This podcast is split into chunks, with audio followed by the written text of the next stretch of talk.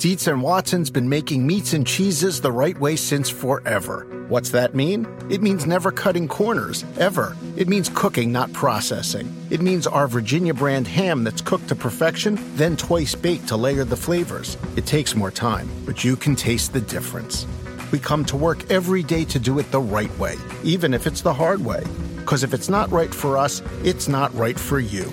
Dietz and Watson, it's a family thing since 1939. This is the story of the one. As a maintenance engineer, he hears things differently. To the untrained ear, everything on his shop floor might sound fine, but he can hear gears grinding or a belt slipping. So he steps in to fix the problem at hand before it gets out of hand. And he knows Grainger's got the right product he needs to get the job done, which is music to his ears. Call, clickgrainger.com, or just stop by. Granger, for the ones who get it done.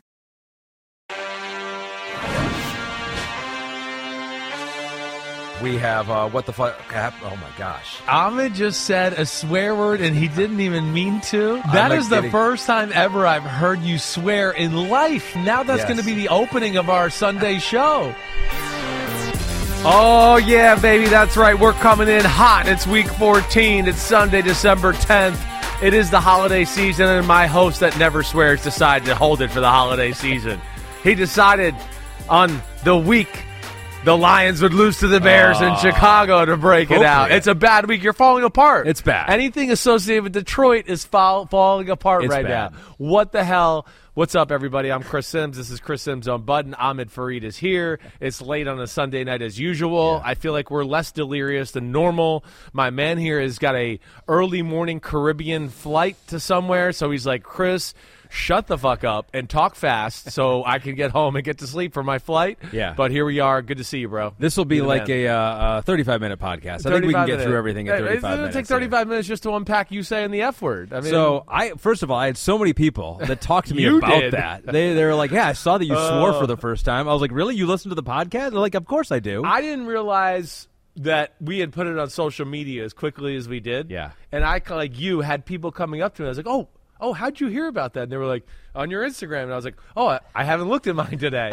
and I went and looked, and it was on there. Yeah. And I had people all weekend talking about it. So Yeah. it was good. It was good to get you like that. and listening to it back Yeah. just now, Right. It sounded like a guy who has never sworn on a podcast before because Well- that was as choppy of an f bomb as there could ever be. You barely got the full word out. You barely got the full word which out. I said at the time, I was like, I don't know that I fully said it. You barely got it out. But what we've realized is if we just type it in the rundown here, you might say Yeah. it. So Yeah. we're going to throw that out there every now and then. See if you just read the teleprompter, Yeah. Ron Burgundy. When you have a weekly segment, what the f happened? It's like it's bound It's- to happen at some point. It is. Five years in, it what the f time. happened? What and when I was What talking about happen? what the f happened. All right, so I've been in the building all day today. Yes, I've you been have. shadowing Chris Simms. Is what I did. I was shadowing you. Um, so I've been here all day. I'll tell you what. It is a long day when you've been here all day. So I give you a lot of credit for doing this all Thank year. you, thank you. Although I was traveling for Big Ten for most Yeah, of it the year. wasn't like you were sitting on a, a hammock sipping pina coladas. So there, we, we've got all of our segments as we normally do. We got our games of the day. We got the best in the West. Give me the headlines. The backups come up big because backup quarterbacks have It's been a thing theme right now. It's been a theme of the 2023 season. Uh, Thursday night recap and a Monday night football preview. So let's get right into it. I got to get to the Dominican Republic. We start with the games of the day, and we'll go with the the biggest game of the day because it Yeah. Always is, no matter what the records are and if they've been playing well or not. Bills and Chiefs. The Bills win by three, 20 to 17. Let's just start with the play because Andy Reid Sure. was mad. So Yeah, it was a bit of an ahead. You're right. Embarrassment for the NFL. start. Right. Uh, Patrick Mahomes says it's it's bad for football.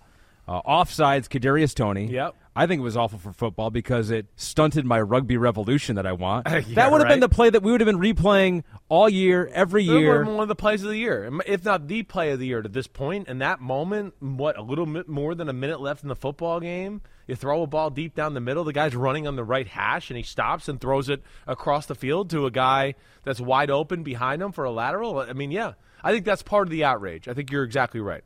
I think people going, wait, that was such a great play. Why the fuck are we calling that penalty? Well, because it was a penalty. And we don't just go, oh, that was really cool. Let's not call the penalty. That, that's not how the football world works, right? I know refing's a little inconsistent here, but uh, I'm going to stick up for the refs in this one for sure.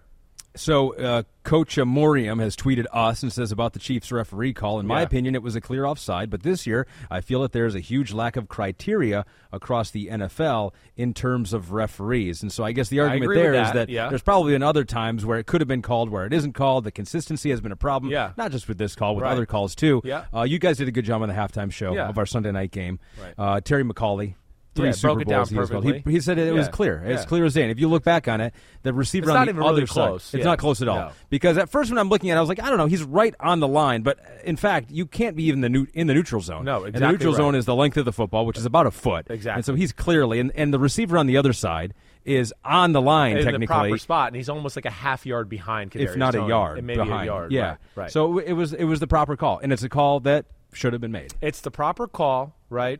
You don't get it a lot, so I agree with Mahomes and Andy Reid and what they're saying. Usually, you do get warned. You do, right? But that's when you check in with the referee all the time, right?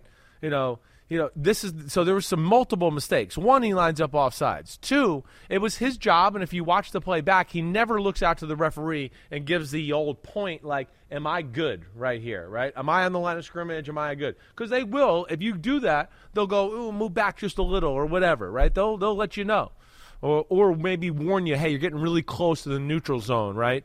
You know, I've let you go a few times, but this one in this moment doesn't look over there. One, okay. Two, it's a big moment, like you said. Three, it is egregious. I think the thing that also confuses people is, yeah, they think you're allowed to be right on the line with the ball, and you're like you said, it's the neutral zone. You're not allowed to. Two, the other thing that I think adds to it is the CBS blue line for the line of scrimmage is not an official line. People need to realize that. And I'm not getting on CBS, NBC, Fox. None of the, the blue lines are official, right? And as you saw when we watched in the viewing room a bunch times back and back, the blue line was a little ahead of the actual line of scrimmage. So Kadarius Toney is stepping on the blue line, which was actually another ball length in front of the ball, right? If that makes sense. So it wasn't even close, okay? And then I think the other thing is yes, this is in, in history has not been called a lot. It's a thing this year because of the goal line tush pushes and all of that. Defenses are part of their complaint was you're letting the offensive lineman get in the neutral zone, which is helping them push the ball in these QB sneaks, mm. and they cracked down on that and they've tried to. So that's why we've had more of these p- calls this year than I think in like 15 years, right? I was surprised when Terry Right. said that. He said there's been 11 this year already. There were two, I think he said last year. Yeah, right. Well, I think it's became a thing across the league, and, and I think a lot of defensive coordinators were going, wait, we're called off sides if we cross the ball. You're letting the offensive line cross the ball on a consistent basis, and it's giving them an advantage. And here, you could see this. I hope you're watching on our YouTube page right now. Toney's foot is on the 49 yard line. The ball, the blue line is on the 49 yard line. The ball is behind that. It's not even on the blue line, right? You can't see the ball in this still frame that we're showing right here because it's behind Kadarius Toney's head being blocked by his helmet. So it's not close. And I understand Mahomes and everybody are frustrated. It was a cool play. It's a big moment. It's a big game for them. But I think their frustrations boiled over. You know, one with they feel like they've been ripped off by a bad call last week. So it's two weeks in a row. So I think that's still living in them. They couldn't handle that. Let alone they have things for themselves to be. They, they're going to be mad at themselves. Whether you want to say this, this is their fault, right? You know, them dropping balls against the Lions week one, that, that was their fault too. Them- MVS? Them, dropping the post route against the Eagles, that was their fault too. So they have four out of their five games that, yeah, kind of ended in a crazy fashion. Four of the five losses, I should say, that you felt like they could have won the game, but you know either they made mistakes or the referees kind of screwed them, and I think that led to this boiling point we saw today. The Chiefs are eight and five Yeah. right now, and I think we were talking about they have a nine percent chance of getting the one seed Yeah. uh, out west. And now you got to kind of worry because the Denver Broncos won today. We'll get to their game. Yeah, and they just beat game them back. twice. It's- so they're a game back Right. there, and so the division now is up Yeah, for grabs sure. out, out west. And so I, I do think that's part of the frustration you saw from Patrick Mahomes at the end of the game. Right. It's all of it. Um, they still they were an offsides call away from pulling off a miraculous comeback. Now there still would have been time for That's the Bills right. to go I mean, down. Josh Allen had the ball with a minute left, so let's not just act like it would have been guaranteed, right? We've seen that story before with both of these guys. Um, I, uh, but I, I think the the real thing and why the frustration and what you're talking to, and I think where you're leading me, is they're frustrated because, yeah, they're, they're not as good this year. They're not being able to impose their will there on, on other teams, especially offensively. I think Mahomes is frustrated. They can't get anything going. I mean, again, I think it was another game where I would sit there and argue with you. There's not a ton of plays that he throws or completes that you go are on rhythm, precision throws, right? It's him floating. It's him buying a little extra time.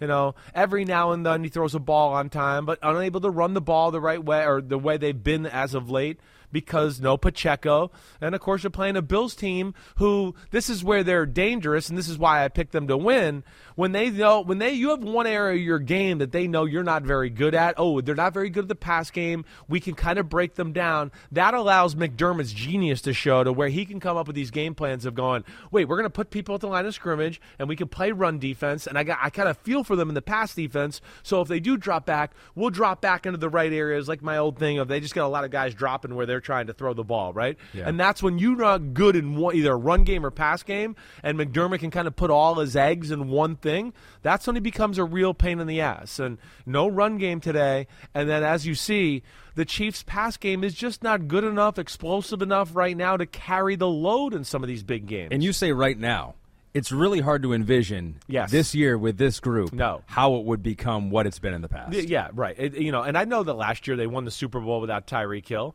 but you're you're also last year you got to remember Juju Smith-Schuster was a nice fit for their offense. He almost had 900 yards receiving. He was almost like a you know, a small tight end who worked the slot opposite Kelce. So he did on the, on the underneath stuff. You know, Mecole Hardman before his injury last year. He had a guy that had been there for a while. He can make plays, right? Right now, you know he got he signed with a new team. He got hurt at the end of last year. He hasn't quite been the same. So there's some pieces there missing hmm. altogether. Let alone two, like we'll talk about with the Eagles later or whatever. They lost Eric Bieniemy, and I don't give a shit what anybody says. He's a damn good coach, and he was the enforcer there. That's the other part that people realize. He was the guy that stayed on everybody's ass when you were doing bullshit and not working hard enough, not doing the right things on the football field. They're missing that. Their offense, like you said, you're right. I'm I've been saying it all for the last six weeks. You've heard me say it. It's not going to change. I don't know if there's anybody that's going to rise up. Rashee Rice is going to be there. Is he going to be a superstar? Or we're going to go, oh, they got to double him, or it's just going to be big and big moments all the time. I'm not ready to ride on that yet either. They're going to have to win games like this. They're going to have to win games with their defense, run the ball, and hopefully Mahomes can make a few magic plays every game. Uh, but I, you know, the days of them winning 35 to 17 in the playoffs or something like that, that's not happening this year. Every one of their playoff games, wild card, whatever, is going to be they won by a field goal, they won by six points. It's going to be right in that range. Bills fans are saying, "Come on, Yeah, we, let's we get won there. this game. Sorry, we won this game. It's not Let's all about the. Chiefs losing Right, this game. right. The, the Bills won this game. They They, play. They played hard. They played well. They That's made right. enough plays. They made some mistakes, but Josh Allen also made some Josh Allen plays. Exactly right. Ninth game this season with a rush touchdown and a pass touchdown that ties Kyler Murray's NFL single season record. So once again, doing it with his arm, his legs, uh, crazy plays. I think we have the dots for his 22 yard pass to Latavius Murray. This is the one that you highlighted just well, now this on the play is I halftime mean, show. insane. I mean, right? I mean, first off, you're right. The Bills controlled the game early on, up fourteen nothing. Right? We're kind of driving again, and then Josh Allen threw. You know, a Josh Allen type interception, scrambled to the right and threw it kind of across his body. It got intercepted, and it swung momentum back to Kansas City's favor. But this play right here, 17 all, you know, just to get the ball out of this area so they can, if they do, you know, they punt the ball later on in this drive. Uh, I believe they, they did. They punted the ball later on in this drive, but it put Kansas City deep in their own territory. You know, that was a big moment on the football game, let alone one of the most incredible physical plays we saw of anybody today and all year. I mean, first of all, to get outside the pocket, now he's shuffling backwards as he's going out of bounds. And at the last second, he goes, You know, it looks like Latavius is about to come open. Let me, as I'm falling out of bounds and in the air, just flick the ball up and put it in a spot where he can kind of go get it as he runs by Mike Edwards and gets a huge play. But, you know, yeah, Allen's stats weren't mind boggling. You're right. There was nothing big time there. I still am concerned about the Bills getting open against man to man coverage. There was a reason James Cook was the only guy that went over 50 yards receiving on their team. The other guys don't get open against good man to man teams. They have an issue there. They definitely do right? So their one thing today was Cook against some linebackers, and they exposed that matchup a little bit in the man-to-man coverage. Uh, but good win for them, gritty. Right? They are not scared to go to Kansas City and play them and beat them there. They lost momentum in the football game, and then to battle back and regain it and hold on at the end, good for them. And you know, Buffalo, I know they're not in the playoffs right now, but damn, they're they're scary. They mm-hmm. really are. I you know, you look at the AFC. I don't know if anybody's great and I wouldn't want to see McDermott and Josh Allen come to town. They're one of six AFC teams that are currently seven yeah. and six. You mentioned James Cook. Yeah, he had the 25 yard touchdown, I think, uh, in this game. Yeah, little seam so, route so, down the left so side. So here's something. He is the first. Bills running back with 100 or more scrimmage yards in four straight games since LeSean McCoy That's in 2016. yeah, so he's turning into a bit of a weapon he here. Is. And there's a stat out there that he has been targeted on over 35% of his routes in every game since Joe Brady took over as the Bills OC in Week 11. So there. maybe that makes sense. Maybe Joe Brady has unlocked something with James Cook. I, I, don't. I don't disagree there. I do. And and one, I think it's a good thing. Like we just, you know, like you heard me just say, they don't have a ton of playmakers. So who's a guy that can make a play, break a tackle, run by somebody? James Cook is one of those guys. Feature him in the pass game right? More times than not, you know that running backs end up getting covered by safeties or linebackers, and that's a mismatch for him. Back to your point with Joe Brady, you know, we saw at LSU, they threw the ball to Clyde Edwards Helaire a lot. He came from Sean Payton. Sean Payton throws the ball to the back. Alvin Kamara, Alvin Kamara, Alvin Kamara, Alvin fucking Kamara, right? That's what he does. So they've that's definitely one of the things he's put in their offense and good for them getting this win. You know, they had that heartbreaker against the Eagles a few weeks ago. Uh, good off the bye week for them to, to battle back and, you know, seven and six, right in the thick of things and – uh, just keep fighting, Buffalo. You they know, are the fighting. defense is stingy, and that quarterback we know is as special as it gets. The, the, the, this season ain't over for them, and I thought it might have been a few weeks ago. Well, they had a few distractions too during this week, and oh the articles gosh. that came out about yes. Sean McDermott and for them to get a win against yeah. the Chiefs in Kansas City. Well, shows you the culture of the team in the locker room. And McDermott made a mistake. He knows that. He owned up to it and uh, hopefully they can move on from there. Okay, so may- maybe people thought that was the game of the year, and if it would have ended with that rugby play, maybe it would have been considered the game of the year and the comeback of the year. Uh, but we got another one in the running. Rams they get the overtime win against the. Uh, or I'm sorry, the Ravens get Come the on, overtime win. Saying swear words. Against, you don't know what's coming out of your mouth the, again over here against the Rams. Just making sure everyone's awake here late on a Sunday. I don't know that I am. Uh, 37-31, the final score. Tylan Wallace, a 76 yard punt return touchdown to win the game here. Greatness calls says to us, damn okay, Ravens Rams game of the year in rain, no less, too. And that was impressive. Both offenses showing a lot of uh, a promise in a sloppy weather game. But uh, what, what'd you make of this? The Baltimore Ravens winning a game late where they gave up the lead late, but found a way to, to pull this one I, out. That, that to me is the, the, the headline of the game. The Ravens and really the last few years have not had a lot of wins like this. If you want to say something about, to me, one flaw maybe in Lamar's resume would be late game, fourth quarter, I got to drive you down and we're going to go score, right? I've seen him do everything on the planet on the football field. He's awesome and can do it all. That'd be the one thing I'd go, and it's not even Lamar, because I've seen Lamar drive them down, and then the defense lets the team go down and score a touchdown in like a minute, too. So even when he has answered the bell, you know, the defense has let him down, or maybe it's vice versa. Either way, this was something I think their team needed right? This is like, you know, playoff games are going to be tight. You might be down by four points in the fourth quarter in a playoff game. That's what playoff football is all about. I mean, damn, Tom Brady and the Patriots didn't just dominate everybody in playoffs. He was clutch as hell, right? So that was one thing we have not seen from this Ravens football team. And in fact, every time they've gotten a game like this this year, and really, and even the years past a little bit, they lose somehow, some way. Mm-hmm. Um, so that I think was the the positive thing for them. They're kind of off the schneid and don't have to worry about, hey, can we win a close game? Can we come back in the fourth quarter and finish it off and win a game? Those were answered. Uh, so that's good. Now the game itself, the game itself was exciting as hell, and I think shocking as hell. I think it was probably the most exciting game of the day. I'm not going to call it the game of the year, but it was exciting. I, I think the thing that I was shocked with more than anything was the amount of blown coverages and blown plays by the defense during the football game, right? I mean, Cooper Kupp wide open. Isaiah Likely, 54 yard touchdown pass, blown coverage. Nobody's around him. You know, Odell runs a double move, in cut and go. I mean, wide open to where he can fall in the end zone and catch the ball, right? So it's not what you expect from the Ravens or Rams, who I, you know me, I wax poetically about their defenses on a weekly basis, and they they started this game off very sloppy, you know. But Rams are a handful. Stafford, we know, is a baller. I was shocked at the way they ran the ball on the Ravens. I really was. I did not expect that.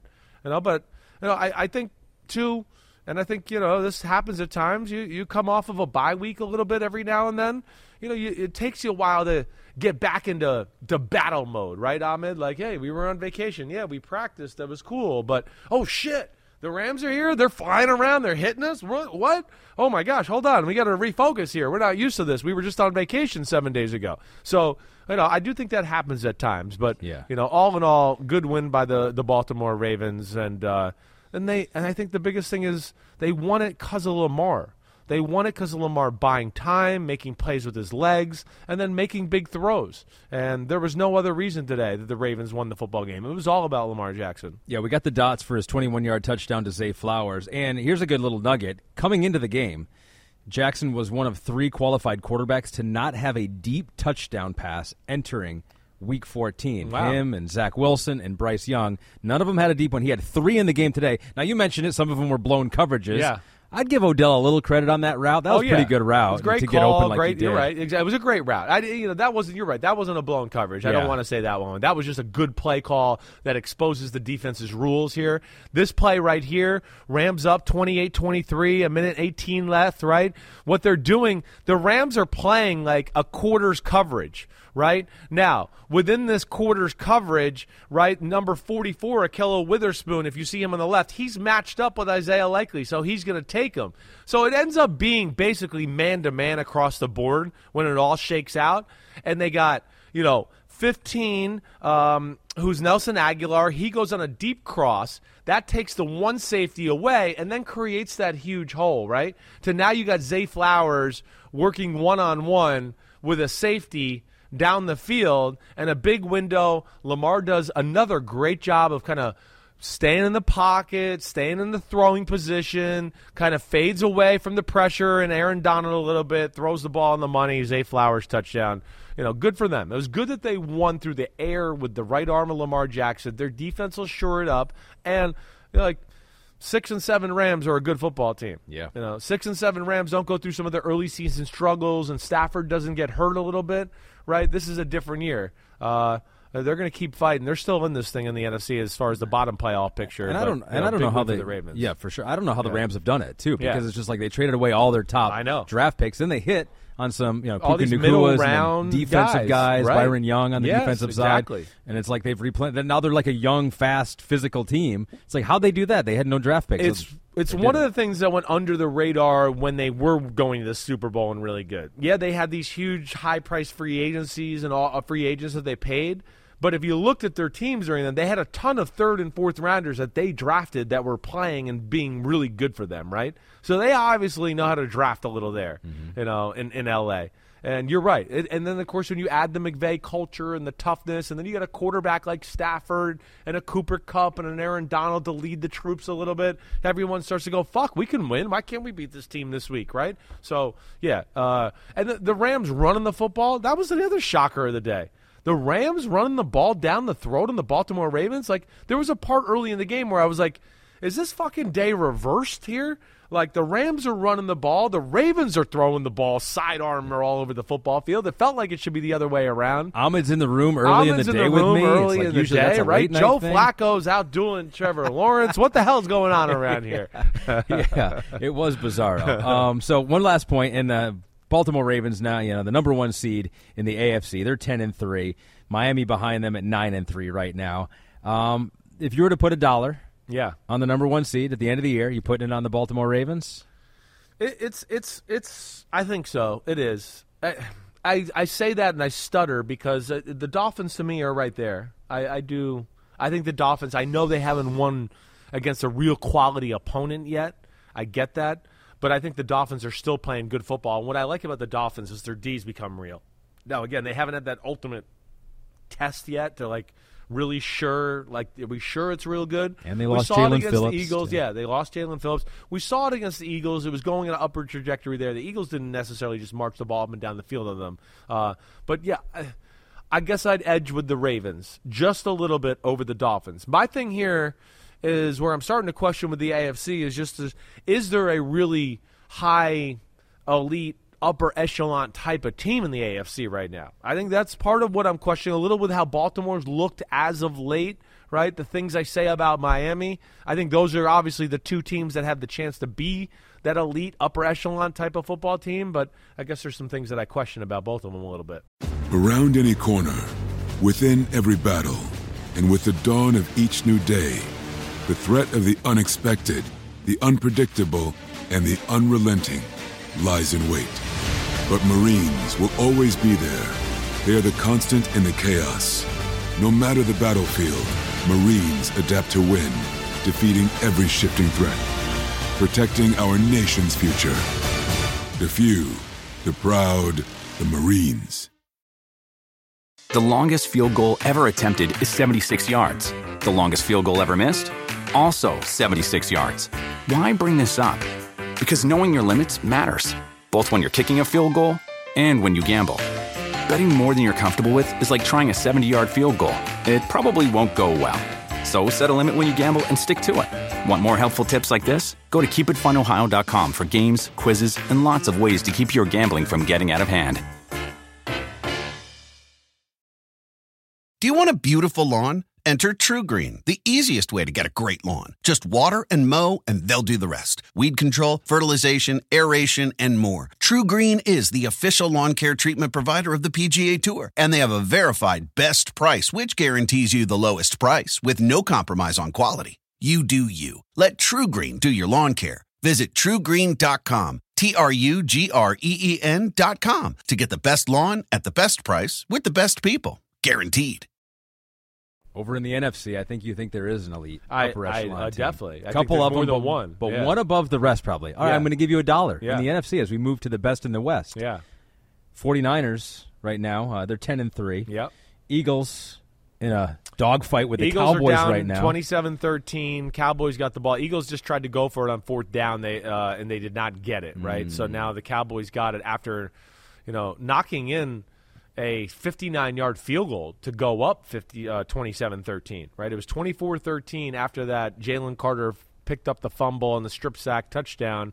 Uh, so we're sitting here 14-40 left, fourth quarter. Dallas clearly been the better team on the football field all night long. Can they put Philly away? Will be the big question. We'll give you that analysis when that game is done. And if it gets close, we'll start doing play by play of a game once again that, That you already you already know, know. the- what the But that's why you're here. But that's why you're here because all of these games you already know the result. we know the result of the 49ers and Seahawks. 49ers get the win here. All right, my dollar to Yeah, you. yeah. Who wins the year in the NFC? I mean, I asked you in the AFC. Might as well ask you in the A- NFC. Uh, would you put it on the 49ers Uh, right now? I, I would not even hesitate. Mm. I would not hesitate with that one. That that to me is a no brainer. Um, now, like, is it the most comfortable dollar in the world? No. I mean, you know, I still got tremendous respect for the Eagles, and shit, the way the freaking Cowboys look right here. I mean, yeah, and and the Cowboys again.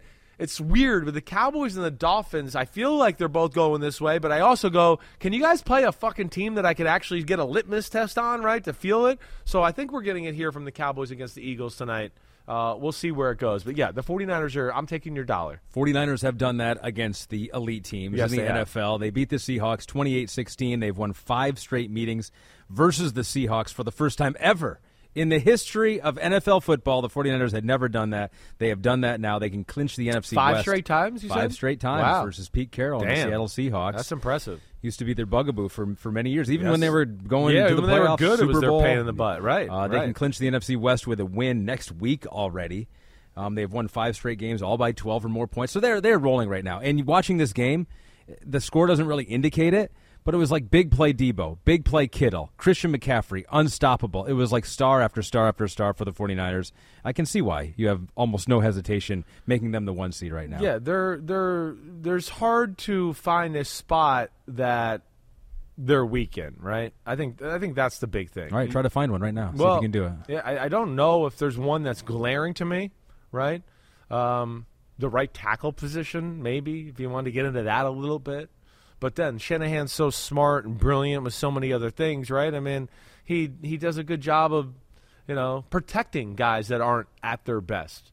Their corners, you've heard me say that. I think that's about where that conversation would end. Hufanga hurt in the safety Hufanga position. hurts, Is yeah, that it hurts them a little bit, but Hufanga a hair overrated, not as good as everybody thinks he is, and you know they'll be okay there. But he's definitely would have been better than what they got playing there, certainly. Uh, but yeah, I think you know we've kind of hit on all the things you would think were maybe the issues. and their quarterback is not a weakness. He's like on fire. I mean, fucking on fire. You know, listen, you know, I think the play caller's the like one of the best that's ever done it in Shanahan. I think he's the best coach in football. I don't think it's close right now. You heard me say that last week, right? And then Purdy, you know, I know I've, you know, system quarterback, blah, blah, blah, and I don't think that's such a bad thing, right? I, I don't look at that a bad thing. But he makes so many plays and throws where I go, yeah, that was a creative play, but that still wasn't an easy throw, or it was perfect on the money to allow the guy to run after the catch, or, ooh, just the subtle slide in the pocket, or the anticipation of feeling the receiver. Those are the things he does special. But what do you do when they run the ball like that? Deebo's healthy. Aiyuk is on a mission. And then, oh, damn, that's right. They're, oh, George Kittle. He's an afterthought as an all pro tight end. It's insane.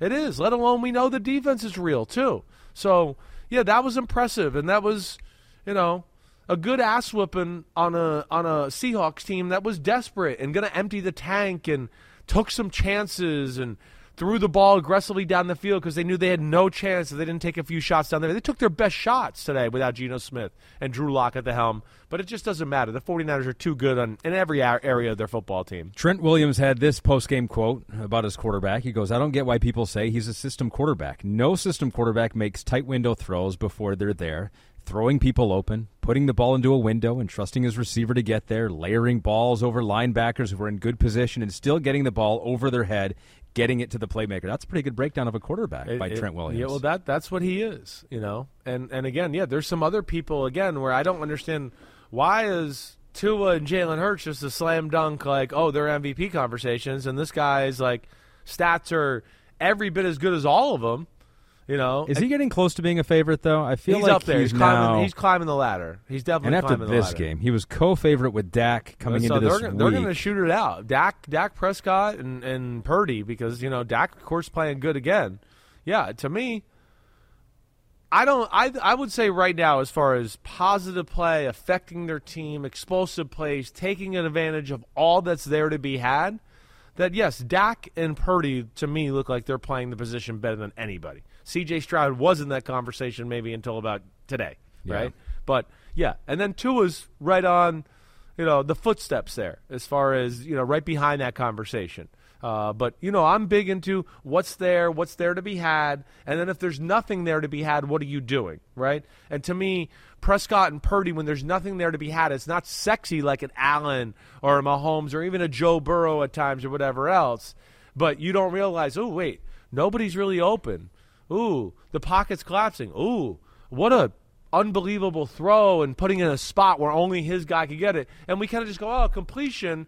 But like guys like me, nerds like me, ex quarterbacks like me go, holy shit, like that was a big time throw, like big time, right? And it doesn't get the credit it deserves. Like we said last week, the third and seven out route, right? When they were beating the Eagles, I said that was the play of the day. The Eagles had the momentum. He had a little out route, the tight coverage. You put it right on the money. Nobody's ever going to show it. It's not going to be in a highlight. But that was the biggest play of the day that allowed the 49ers to keep the momentum rolling and squash the Eagles from coming back, right? And there's more of that that goes on with Yeah. Purdy than I think people realize. There was a time in his college career, and we've talked about this before when he was at Iowa State. I think it was going into his sophomore year, Yeah. where people were projecting him as a not Yeah. just some people, a lot of people as a first round quarterback. Right, They're like, if he continues this, and his numbers kind of plateaued. He, but he still had those games. I think it was a game against Oklahoma where he threw like four or five touchdowns, Yeah, crazy did, good yeah. game or He something some like that. shootouts, right. And so it's like you, you wonder what the narrative would be like if he wasn't the final pick of the draft and actually he came out earlier and was a first, second round Sure, quarterback. I think that's a hard. Why part of the reason he's not thrown into the MVP conversation even quicker. quicker. You know, you, you're You're not a top pick. You weren't at a powerhouse school. Can't be Those you. things, yeah, those things all add to the hype of other guys that he's not getting the benefit of. Boss Rice Shark wants to know how big of an impact is Chase Young making now. He also goes, Love the show. And I'm calling it. Ahmed cusses again during playoff episode after the Lions' first appearance since Paul Blart came out. I like it. That's it. true. I like that it. really could happen. Boss That's Rice some Shark. ni- that's some name at Boss Rice Shark. yeah. Right? I wonder where he came up with that one. Chase Young, I mean it, it's the impact is is huge. You know, it, it's not always again the stats, the sacks, whatever. It's you got to think about how we going to orchestrate our protection with our offensive line here. Who do we want the back to help out?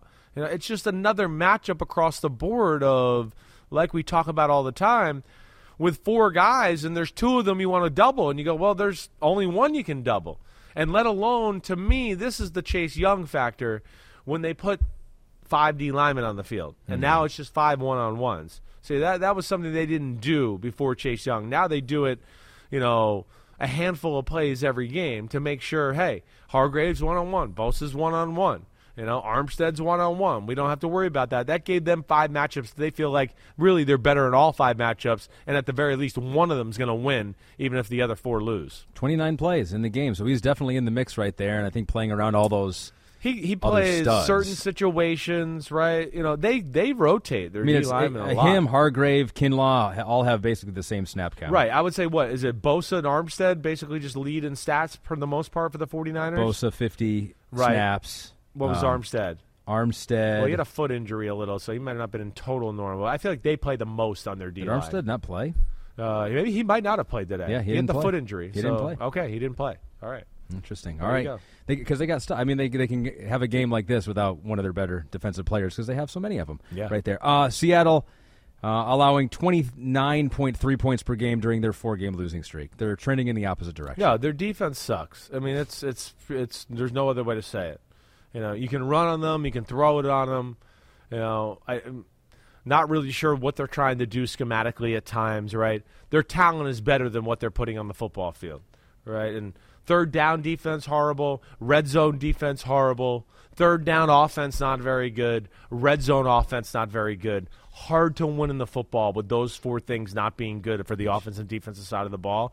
And yeah, I think the Seattle Seahawks are falling apart in front of us, and I have no problem in saying that clearly the Rams and the Green Bay Packers are a better football team than the Seahawks right now. We'll see where that goes. Maybe they can bounce back, but yeah, I don't got a lot of faith in the Seahawks, especially like to your point, the way the D looks down the stretch here. Four game losing streak for Seattle, the longest under Pete Carroll. Yeah, and I know who they got crazy. next week. What do they have? The Eagles. oh boy. Yep. All right, trending in the wrong direction. Right. Speaking of trending, speaking of trending in the wrong direction, let's get to my Detroit Lions. Uh, give me the headlines presented by Hyundai. We are in the printing press. Not in the printing press. We're standing next to Well, it. Well, no. If we were in the printing press, that would hurt. It's a that tragedy. would really hurt. It would be an emergency. Damn, right. Emergency I mean, situation. you- I don't think you'd get flattened out going through those damn roller It'd be bad.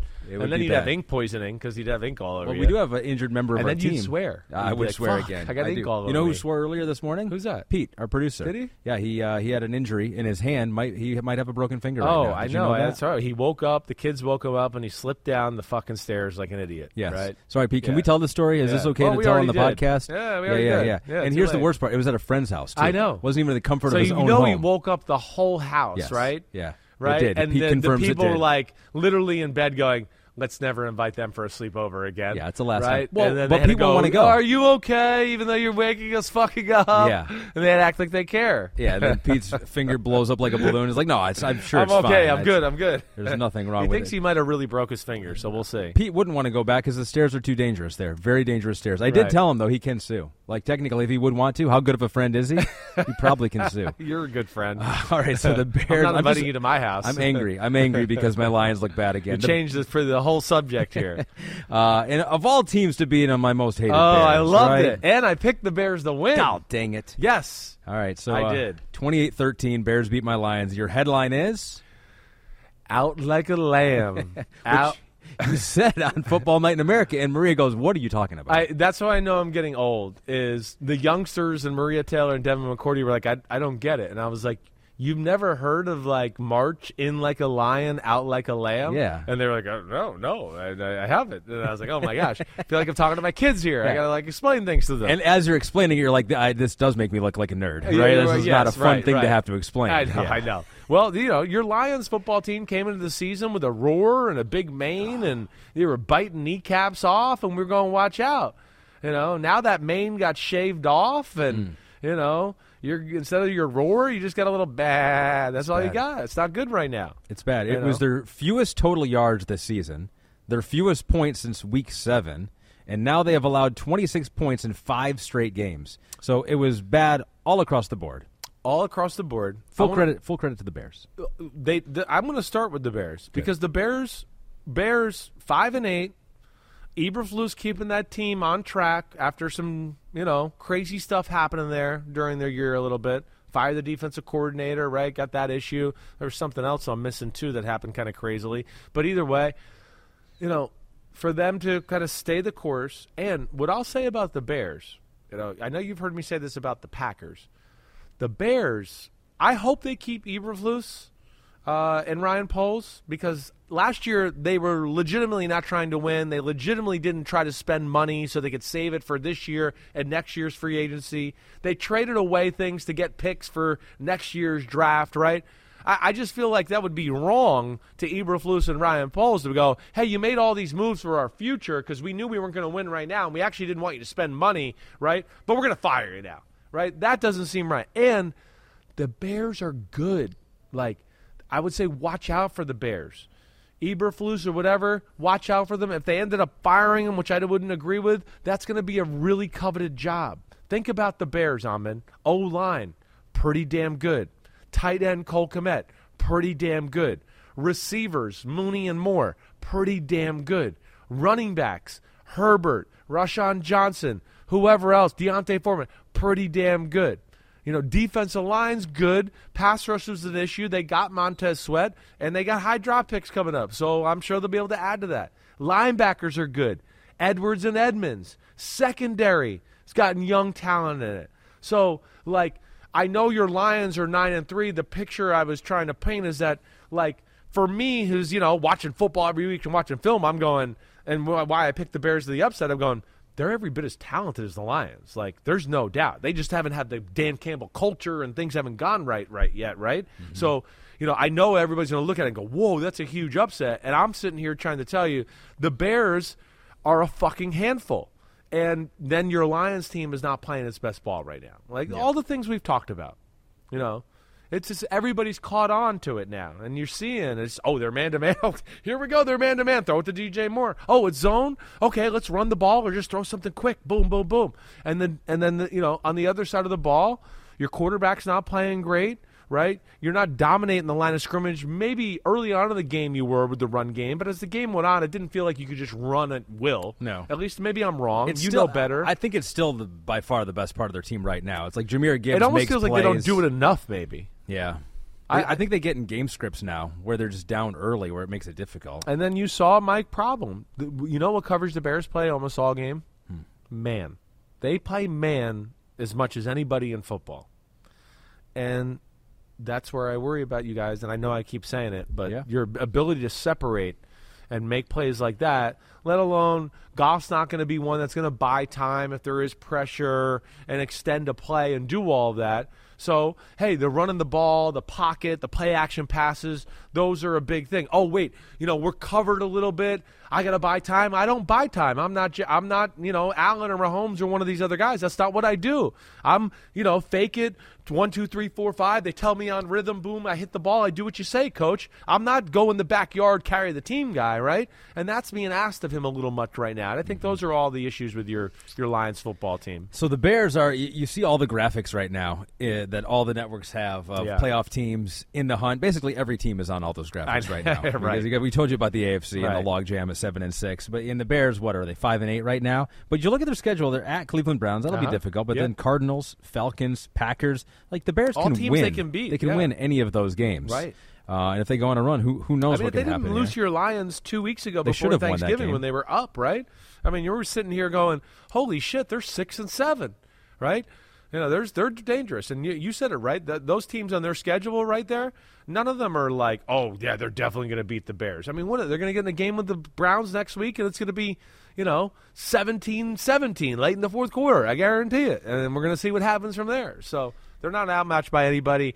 Uh, Cowboys up thirty to thirteen. Eagles were driving. And for the second time tonight, an Eagles receiver had the ball punched out. DeVonta Smith got it punched out by oh uh, damn, that's you know that 14, the middle linebacker that plays for them. Uh, he was the safety. What the hell is his name? Bell. I'm I'm blanking on his name, but I'm pretty close. But either way, that should close the door um, yeah, it is Bell. I was right. All right, so hold Yeah. that thought. Okay. There's one more thing I want. Markquese Bell. Thank you. Pete. Pete helps us out. Uh, You got too many names in my One head. more thing I want to give love to the Bears, just to show like how good of a person I am. Yeah, because I don't want to do this. No, I know. but I, I will do it because they it deserve it. Right. Ode 12, uh, 14 goes damn okay. Justin Fields and DJ Moore. We have to show the dots. Oh, we for their do. fourth and 13 touchdown to DJ Moore. Yes. I mean this was one of those calls. I love this call. You know me. I'm I'm like go for it. Like I- be I know- aggressive. I know You're you in the part of the field. What it was like. It was 30. What, what was it? What, what was Well, they uh, already got stopped on a fourth and one when they were controlling the game early. All right, so that was I, I was a little pissed off about that. They were up ten nothing, and they were on the bear the, the forty yard line and I'll tell you, stop. yeah, I'll tell you what. It was a, it was a bad early start of the day for Chris because there was some fourth downs that teams converted, and like Chris hates nothing more than that. It was just like Turning those games You're off. getting rewarded for going for it in, on third down or fourth down. Uh, so here's the play if you're watching on YouTube or Peacock right now. Yeah, they're at the what 38 yard 38 line, yard line, kind of in no man's and land. 13, mm-hmm. right? Yeah, no man's land, and you know, ultimately, you guys jumped off sides too, right? Do I believe there was a false Correct, and it was a free play. So it was a free play, and then it adds to what we talk about. It's man to man. It's DJ Moore. How did they do that? He beats him off the line of scrimmage. I think they were worried about them throwing something over the middle, you know, for something there, and they tried to play. Let's take away the middle from Kmet and maybe Mooney, and they rolled the dice that Justin Fields wouldn't be able to make the throw deep down the field. I think that's probably what they did. Yeah. And Fields made it. And that Fields decision, like we talk about, you know, with the rest of the Bears and the head coach and all that, that's going to be interesting too. Because you see a game like today, some of the plays he makes with his legs and a few of the throws, you go, "Damn, you sure you want to give that away?" You know, it, it- it's really going to be tough. And I'm not going to lie, I flip flop with it in certain weeks. You know, the Vikings game they pulled out uh, last week, I was kind of like, man, I don't know if you can keep going this. He didn't see the field well. He missed throws during the game. Today I watch it, and I go, shit, you got your quarterback, Bears. You're okay, right? Um, but yeah, great showing by the Bears. Really big win. And you're right. That was the the play of the day right there that kind of put the dagger in your Lions. That quarterback conversation will be fascinating, and we'll have Yeah, that as the really draft comes because they're going to have two high draft picks, or maybe just one high draft pick if they keep winning like this. They got that Carolina pick, which will be probably number one. Yeah, Looking probably like number it's number one. one. Our other headline is for the Broncos defeating the Chargers, twenty-four to seven. The final score.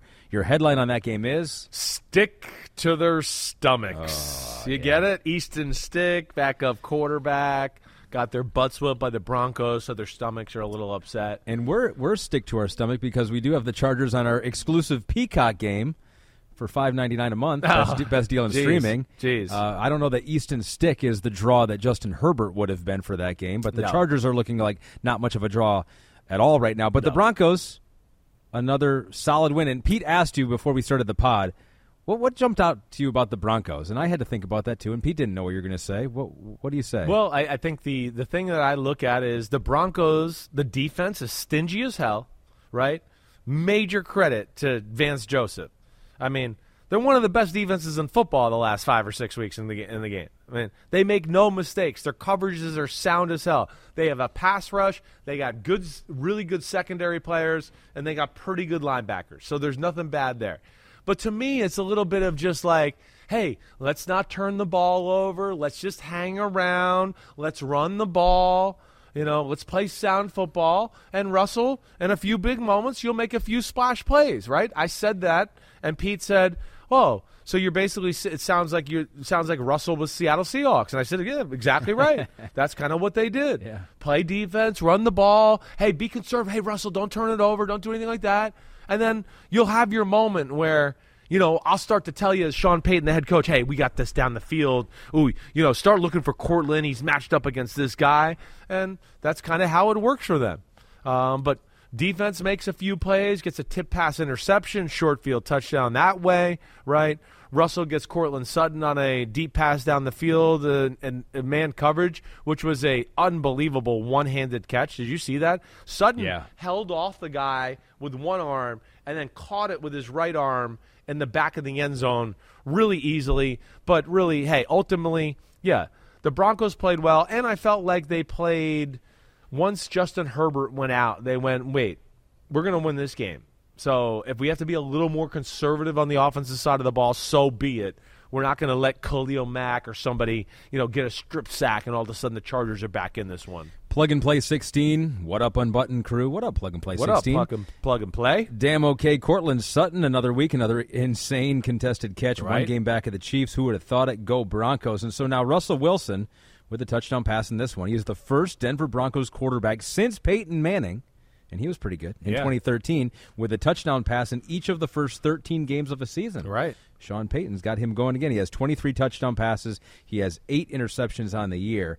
Um, but yeah, I don't think we we specifically said what the injury was to Justin Herbert. It's a fractured right index finger. It is a fractured?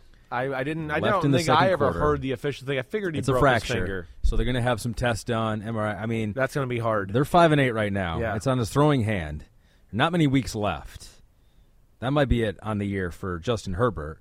We don't know yet, but it could be. And that also might be it for Brandon Staley. Yeah, I, I think it's all coming to an end. I don't think there's any doubt that Brandon Staley's in, in big trouble and never proud to talk about a guy losing a job or anything like that, but that's just the world we're in here.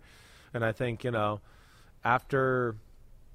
uh, I think you know. You look at Ron Rivera, him. It, feel, kind of feels like the writing's on the wall with, with the way the the team is going, the season's going, the trajectory they're on.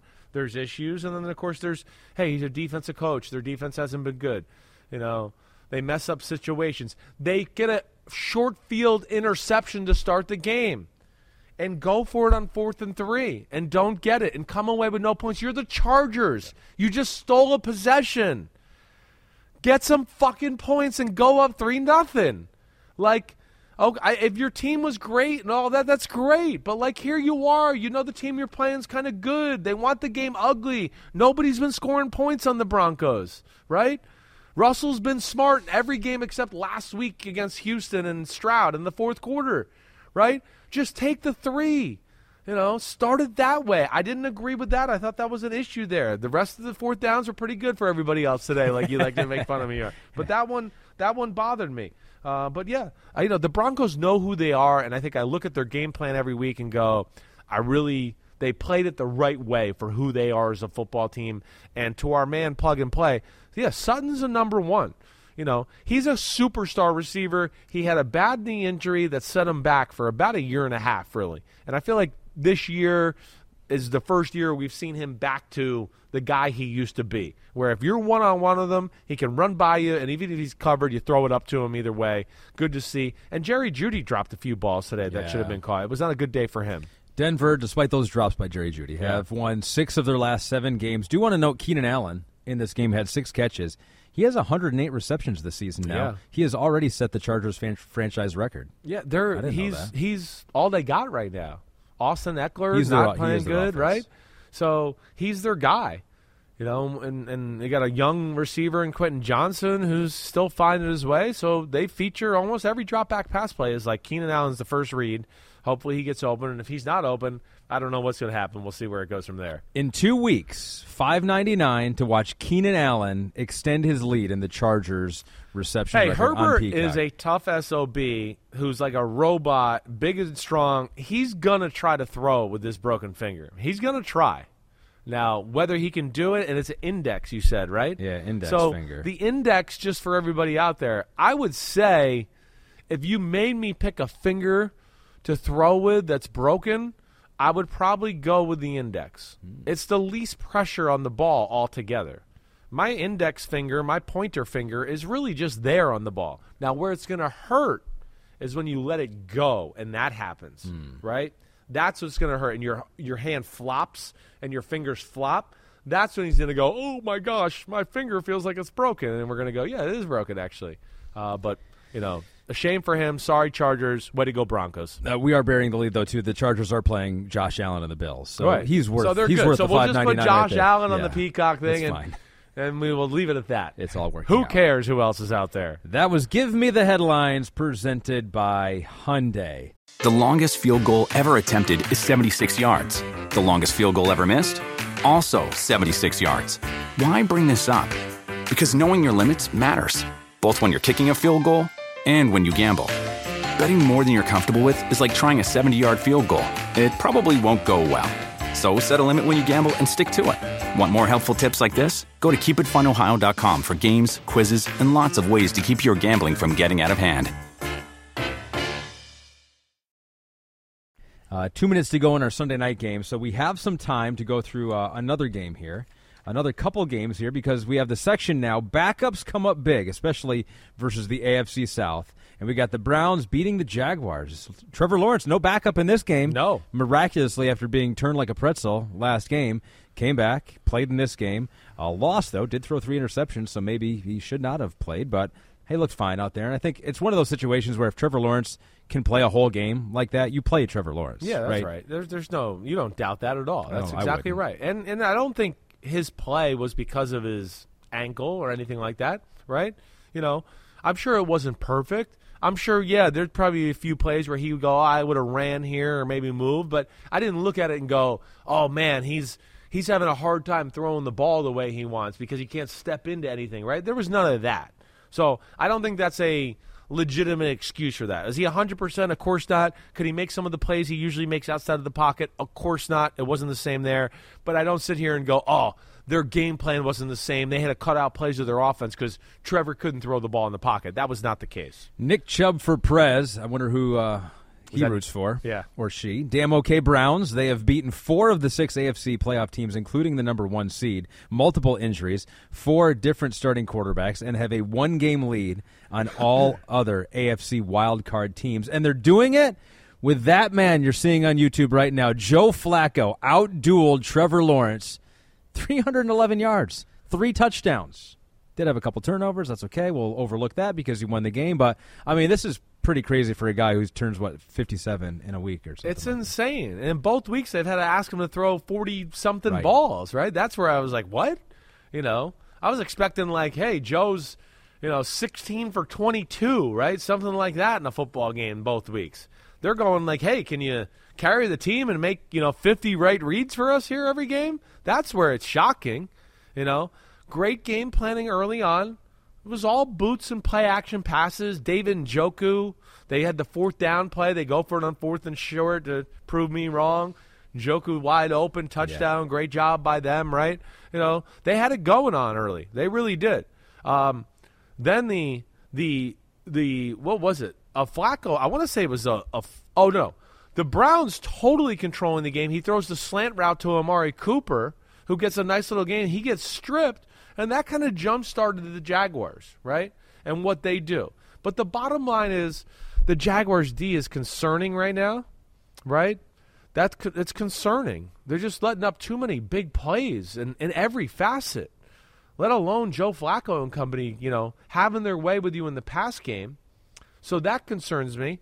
And then the other side of that is when you can't run the ball against Cleveland and you have to throw the ball close to 50 times, they're going to make five or six plays in the game. They're going to cause cause four turnovers, right? You know, that that's they're special there. You you can't drop back that many times against that group and think you're gonna you know come away and go oh we won the game and we played clean on offense. There, there's no way. They just got too many guys. Whether it's Newsome, Emerson, the strip sacks, whatever. They got people everywhere.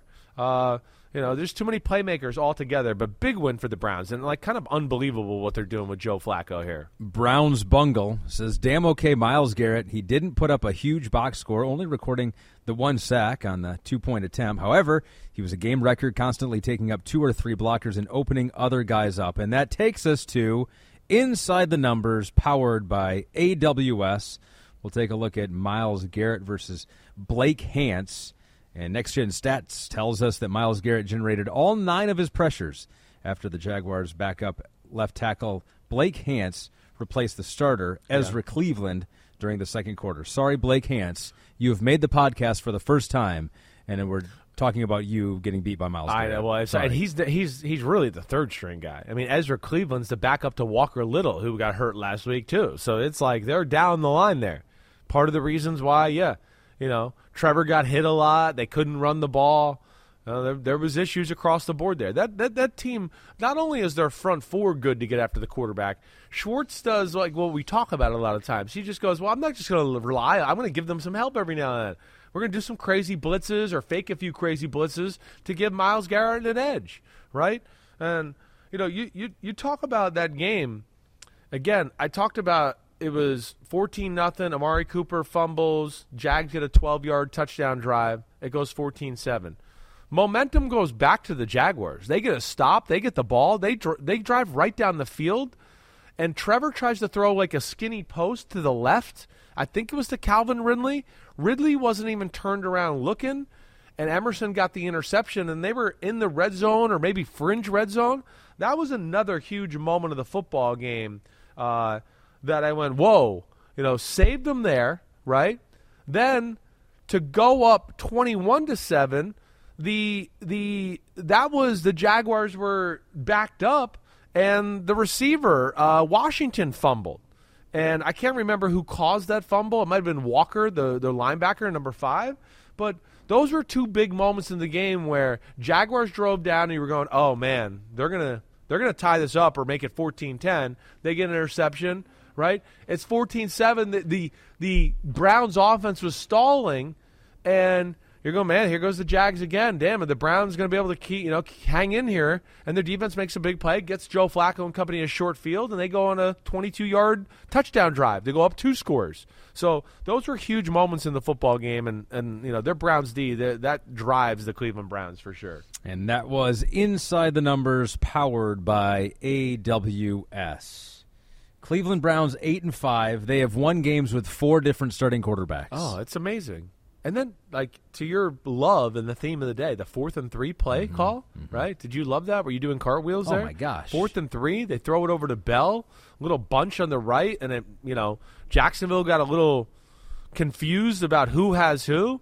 That was the play of the day. They put them up 28-14, you know, 12 minutes left Yeah. in the fourth quarter. you got and- the and ball- they never really rel- Yeah. relinquished the lead. You got the ball midfield, right? You want to make something happen Yeah. there, and they could have gone three and out and Yeah, punted right there, but right. they go, oh, let's go for a fourth and three, 41 yard touchdown later. Yeah, you take the 28 14 lead, and really, it got closer at the end there, but that was once the game was already over, I will say. Uh, let's move on to the Bengals defeating the Colts 34 14 in this one. Jake Browning. How about that? He is the second quarterback since 1950 with a 70% completion percentage and a 95 rating in each of his first three career starts since Chad Pennington. That's what I, when I was watching him, I was like, man, that's like Chad Pennington. I haven't seen that. I don't know why I started off with that one, but Pete did put that in there, and so that that's the stat that you just got. Uh, it wasn't really Jake Browning. He the little dump off pass to Chase Brown who went 50 yards and Yeah. showed this a guy that you've liked too. Oh, one of our ability. top five running backs coming out in the draft this year, right? We like him a lot, but Browning, what he's what he's doing. Excuse me, as I burp in the microphone. Yeah, you did, definitely. Yep. Um, you wanted football coverage? We're giving you football coverage. Yeah. we swear and burp in the microphone over here, but it, it's good. eh, One, I think we're seeing the culture of the, the the Bengals, a team that's been you know AFC Championship. They're kind of saying to everybody like, "Hey, fuck you, we're a good team, and it's not just about our fifty million dollar quarterback. We're good, right?" And Browning looks like a B B version of of, jo- of Joe Burrow. I mean, he throws like him, he moves in the pocket like him, and you know makes a lot of really good intermediate quarterbacky type of throws, right? But yeah, I mean, to your point, the game starts and they were rolling. He throws a pass over the middle to Boyd for a big throw. He throws another pass to Chase over the middle, and then he drops the screen to Brown for a 54 yard touchdown, and you know, kind of got them started. And really, throughout the day, you kind of felt like they moved the ball on a pretty consistent basis. and then overcame the adversity. Had the pick six to Harrison. oh, that's right. Yeah. It was a weird play, kind of, because it stuck on the receiver's hand there. That Yep. Harrison wasn't even looking for the ball; just and kind then of it ended up in his hands. like right in his chest, and he ran away with it. And uh, yeah, we were in a game there at 14 all where you felt like the Colts were being outplayed. Colts had really playing- only had one drive the whole game, right? To that point. Colts who had been playing well too up to that point, and Yep. then uh, and then they come back and and they don't score again. don't score again. Two, the- I think like shocked that again the Colts couldn't run the football for the second week in a row. You know, didn't run it very good against Tennessee, right? Didn't run it very well yesterday or today. That was kind of surprising.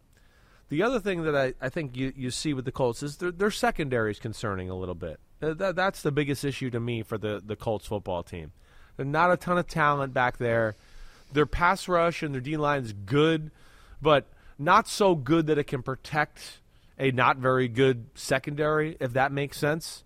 So that that to me is one of their big problems, and that to me was, you know, the area in which the the Bengals had their way all day, right? Uh, so th- th- th- that's the problem. You know, Colts D line good, but when they don't get there, they can't get there in a hurry. You know, you see their back end get exposed a little bit, and uh, yeah, they got pretty handled today by the Cincinnati Bengals, who certainly seem like they've caught a second wind here and and figuring out how they want to play without Joe Burrow. Let's take a break in this backups come up big section. Yeah. To talk about Sunday night football. It has Whoa, gone final. But it's over. Breaking news, the Dallas Cowboys have done it. They continue their hot streak at home. They beat the Eagles. They've proven to everyone that they can beat an elite team. Eagles looked a little They're slow. better than the Eagles. Whoa. I, there's there, I, I They're better than them in Dallas. They're better than them all together right now. The Eagles are not playing good football. I, I don't know what to say. I've never seen a team look like the Eagles and then go on and win a Super Bowl. I'll say that. Uh, that. That's that's where it's it's a little crazy right now. 33-13, 42-19, two consecutive weeks. Like I don't know a lot of stories in Super Bowl history where a team wins the Super Bowl after losing to the two teams that are in the upper tier with them like that in a regular season game. You know th- that you know outplayed by the Bills. I think we all agree outplayed by the Chiefs, right? Skir- skirted by a bunch of teams that we felt like they were better than early in the year. There's concerns in Philly. They're still really damn good. I know that. They're probably still going to win out here and end up being, you know, uh, 14 and 3. They do have the. I learned this from Steve Kornacki on Football Night It's in America. ridiculous. They have the easiest schedule, not of just the playoff teams or the teams Everybody. trying for the number one seed, of every team the rest of the way out. Seattle, the Giants twice, and the Cardinals. Yeah, that's pretty damn good. They should be able to handle that that load right there. But the 49ers now have the inside track. Oh, no, no, no. I guess if the Yeah. Eagles still went out, no. No, no, the 49ers got them now. They have the same record, Yeah. and the 49ers beat them head That's up. true, So that's all that that's all that happens there. Now, you know, but but you know, again, the Eagles. Uh, I know they're really good. It, it's not about that. It's just that you know, really good with the offense having too many stagnant moments lately. You know, the pass game not looking good. Their run game not creative enough. Their defense is just, you know, you probably heard me in the viewing room a little tonight. It's just like we talk about. Hey, hey, it's cover two. They line up in cover two. It's just a little too easy for the quarterback and the play caller at times, right? And you know, within that and some of the coverages they call too, I just I don't think they run them at a high level. So yeah, there there's some issues right there. And then they caught a team, and where I will say like right now at this moment, Dallas is hot. I mean, we all thought Dallas was playing better than Philadelphia coming in this football game, but we were all just like the same thing. Like, "Ah, Dallas hasn't really played anybody. Are they as good as we think they are? This confirms it. It is. I mean, to to win like that against the Philadelphia Eagles at home, I mean, there, there's not much more that has to be said right there than than the final scoreboard. Dak Prescott playing at an MVP level. Definitely. Maybe he will be the MVP. Uh, Tony Pollard getting going a little bit. Yeah. Dowdle has shown some Definitely, nice little complement. periods of, uh, That's of right. good production there. Yep. And in the receiving game, Yeah. yeah, I, have always liked Michael Gallup. I Yeah. think he's a steady receiver. Right. But you have CeeDee Lamb, who's a superstar. It looks Yeah. like it at least. Right. And then you got this Jake Ferguson, this tight end right? emerging now. It's pretty pretty impressive what Not he's bad. become for their offense. Uh, I think it's you know a little bit like we talked about on our breakdown of Football Night in America. I got to give credit one, you know, the quarterback, like you said, he's real. I give credit to Mike McCarthy. You know, you remember we were making fun of him after that 49ers game. I wrote a few of the plays in my notes, and I was like, "Whoa, whoop-de-doo, you ran this against Yeah. the, the 49ers?" Yeah, you wrote those. I didn't. I, know, was not I making did, fun right. of him. I tried to I, add you into that. I say like I did that. We we Yeah. I wrote those. Yeah, because I was going whoop-de-doo. I didn't stick up for him though, so I will take part of the ownership of that. Yeah. Uh, you're, you're like checking it. Were you right about that? If you're right, then I've got your back. If you're not, I didn't say. Yeah, yeah. Are we all laughing at him? Then I will laugh at him too. Uh, yeah. But I do think that was kind of the turning point where they realized like we, we can't be living in this ten yard box. Like we got a quarterback who can really throw it downfield. We got some heated receivers that can really get open downfield. We can protect a little bit. You know, and they got a tight end that does it all. Ferguson's awesome in the run game and the pass game. So, yeah, Dallas is flying high. They really are. And, you know, I always, you know, worry about them getting pushed around by the Eagles in these type of football games. The Eagles, the other issue with them and part of them, and I don't even want to. I'm not blaming the guys in the team. I think their scheme is too simple on offense too. Hmm. You know, you go back, you watch their run plays. They got like three, four run plays they run. That's it. That's not going to be enough to beat Dallas and the 49ers and some of the, the better teams in, in football. So that's where it's, uh, you know, got to see a little bit more creativity, I think, from them on that Well, side. Lockdown CB tweets us and says, "How badly do the Eagles need their coordinators back?" Yeah, that's that's to me the the unspoken truth here. Like when I hear, I see lists, and Brian Johnson's a head coaching candidate. I want to the offensive coordinator for the Eagles. I want to go, what? Like, are we are we watching the same game? Are we just going, wait, they're winning and he's the offensive coordinator? It's like the MVP thing. He's winning. There's an offensive coordinator. He's the next head coach of our team. What are you talking about? Stop. It's his first year as a play caller. He's been his whole life in college. You know, their offense is an all star team, and it's not showing at an all star level right now on the offensive side of the ball. Same with the defense. They definitely missed those coordinators. Steichen and Gannon were fucking special. All right? So these guys are kind of still finding their way on both sides of the ball. They're not that yet. Uh, but they better hurry up and find it here soon, or at least find something else to add to the, you know, arsenal, the attack, whatever. Or they're not going to stay in the playoff, you know, as long as they, they they'd like to or expect to in Philadelphia. By the way, Landon Dickerson, Yeah. in this game, Pete notes was flagged for offensive offside on a tush push, like you I mentioned. I saw it, at yeah. the top of the pod. So another example of how the NFL is emphasizing. They're sick of the year. offensive line and offensive players being able to crowd to the ball, over the ball, or whatever. And then if the defense is like even close to the football, they're like, offsides for sure. The, the, the defenses have complained. Defensive head coaches, coordinators, they all complained. And the NFL, rightly so, adjusted. And I think that's right. But, you know, I know that Cowboys defense is good. But the, for the Philadelphia Eagles to only their offense to only score six points in the game, like come on! I just am shocked by that. Let alone the way they looked last week. None of them are playing particularly well. The scheme isn't good. It's a full fledged not going up to our potential right now in Philadelphia, and you could say that throughout with everybody. And they've got some get right games though. They do. like you They mentioned. do. So they will have some opportunities to start feeling better about themselves, but don't feel pretty good right now. Well, yeah, they slip up. You know, now they can be. Oh, we're on the road in the wild card. Dallas won the, the East, right? That's what they have to worry about. But Dallas' schedule has still got some meat left on the bone. That's that's the difference. Dallas has Buffalo and Miami and Detroit the next three weeks. So you know they got to get out of that stretch there, where you definitely feel more comfortable about the Eagles' uh, home down the home stretch. so wait, so yeah, they'd still. Pete says they'd still win the If they, NFC if they East. win They'll out, win the division if they win Right out. now, they're behind. If they end, if they win out because of their division record, the conference record against Conference the NFC, record, yeah. they win that tiebreaker if they win out. So if both teams win out, the Eagles will be the number two seed. The Cowboys will go to the number five seed. Got it. All right. So that's our Sunday night football game. Maybe 30 million people watch that. I would think for a yeah. Yeah, I, I would think that. Jalen Carter picking it up for a fumble Helped kept us. everybody like, oh, I was just about to turn it off. I'm going to keep watching now because the Eagles might come back in this yeah. one. And they go, Right. I want to hear what Chris Simms has to say after the game, not knowing that he's doing a podcast. and Yeah, there is no post game. Well, yeah, and they're like, wait, Ahmed Fareed might say the fuck word again, so we got to tune in here. if anything is going to get him to do it, it's his Eagles performance today. Uh, so uh, Eagles go down.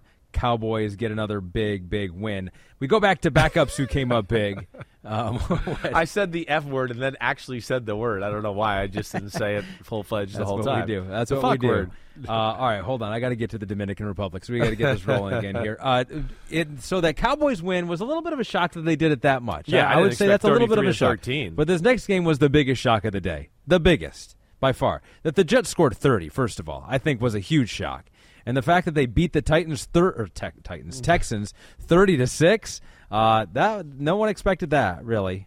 Um, coming into the day, although did someone pick? Did Matthew Berry say he picked the Jets or something like no, that? Was- well, Jay Croucher picked this as the bet of the week. Jay Croucher picked it. That's he money right. line. He said this is set up for the Jets. They're going to win this football game. So How did he know that?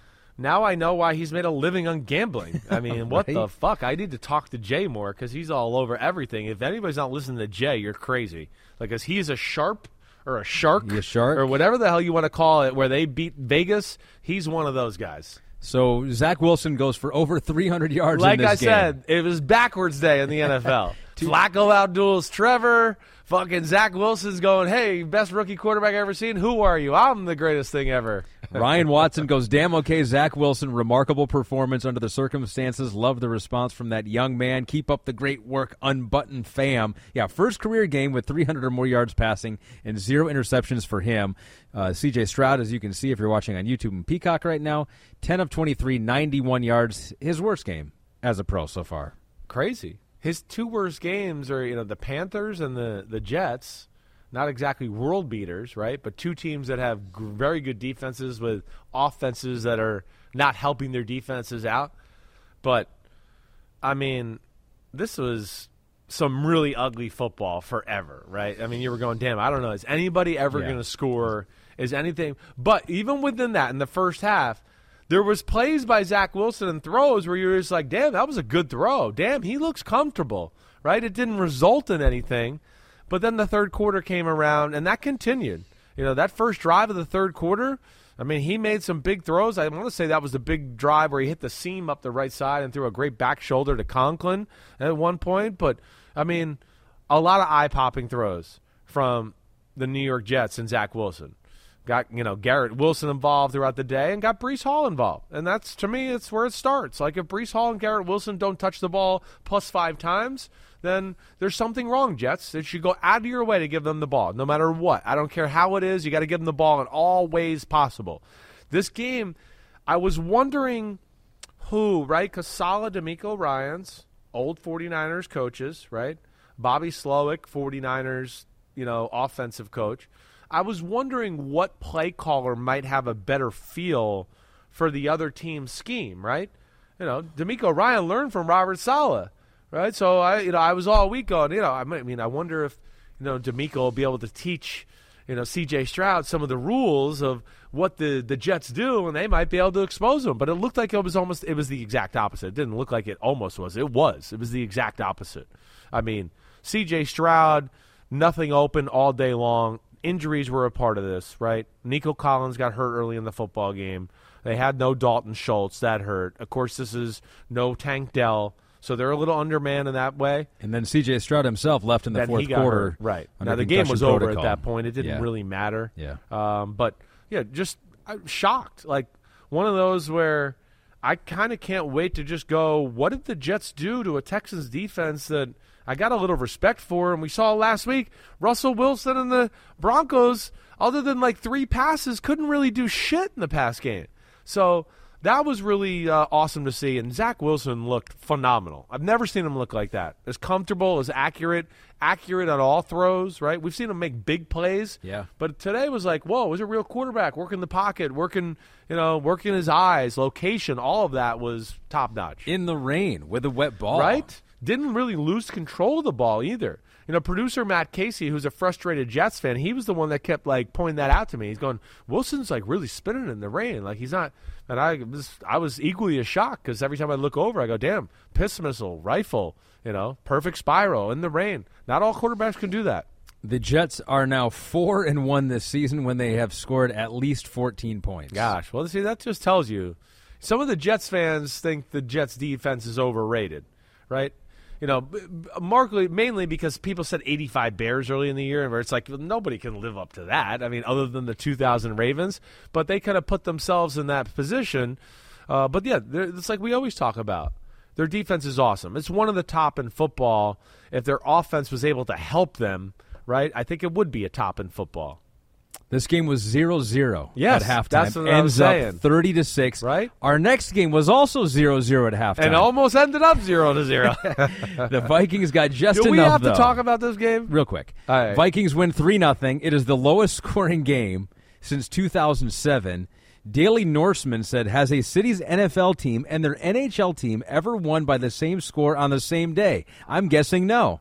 So I guess the Minnesota Wild They must have won three nothing. won 3 nothing. I don't know. Either way, it was a hockey score. We know that. I mean, it was 0-0 the whole game until the two minute warning. Like, I don't even know how to break this game down. I felt like every, every time I looked up, I was like, somebody's at their own 40 and they're punting. Somebody's at their own 40 and they're punting.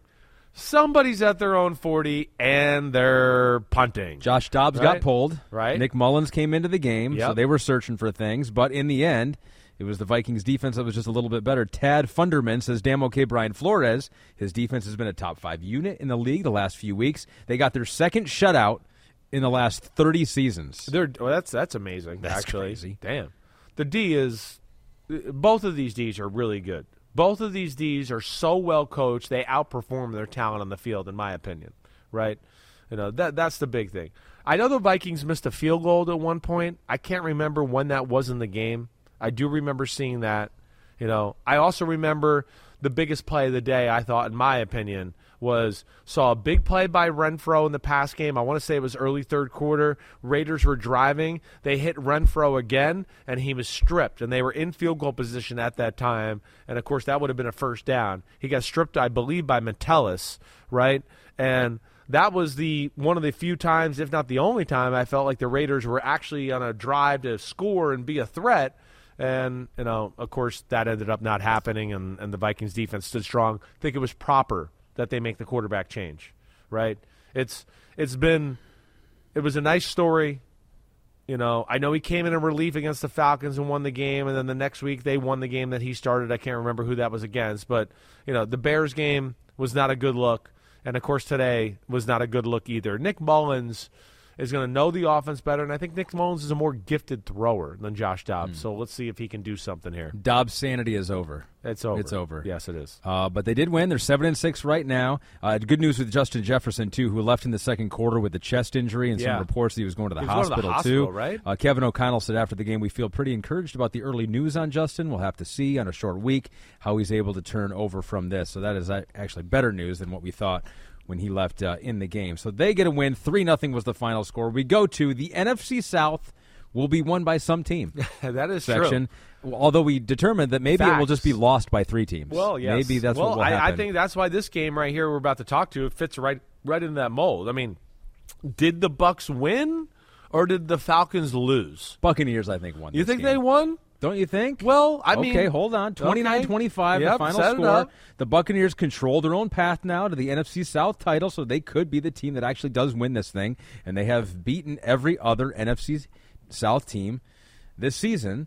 Uh, Baker Mayfield made plays at the end of the game, That's what he does. so that would be the argument that they won this game. I agree, agreed. What's the argument that they lost this? Well, the arg- that the Falcons lost The, this fa- game. the argument I would make to this game that they lost it is two missed field goals. You know, now both were 50 yards, but Koo is as good as it gets in football, right? They have the Desmond Ridder holds the ball too long in the end zone, and they get safety. Desmond Ridder throws a screen pass to the right on the five yard line, and it gets intercepted, which we thought was a pick six at first, but ended up being like he got touched as he was falling down, Carlton Davis. So, you know, they got nine points in the first half where I want to go, it was the Falcons fucking it up. Let alone they didn't make field goals that, you know, normally they make one of those two, if not both could. So I know I don't want to take advantage. My my point I think is this, and you've heard it over and over. I think the Falcons are the best team in the conference, but I their quarterback's not the best. And to your point, you know, the Bucks have playmakers, whether it's Vita Vea or Winfield or you know Devin White when he's healthy, he can make plays. Carlton Davis is an in-your-face type corner, and then they got Baker Mayfield, Mike Evans, and Chris Godwin, who you know, they could go all game not moving the ball. And all of a sudden you look up and you go, whoa, it's a three play, 80 yard touchdown drive. And then they get the ball again the next drive and you go, you know, they've done nothing all game except those last three plays. And they go, whoa, it was a six play, 80 yard touchdown drive. So they are explosive that way. And Baker is by far the most explosive quarterback in the NFC South. And that's why they're right now on the inside track to win it. Rachaad White was used a lot. Yeah, he 25 was. He had a big day. carries, Way to bring me 102 there, yeah. yards. That's right. And then he also had that screen pass. He took 31 yards for the touchdown. He was a playmaker for him If today. they can run the ball a little with Baker and Evans in the pass game, you know, they, they could be dangerous that way. And they're like I said, their defense has been disappointing to me. It's got better talent than what it's putting out on the football field.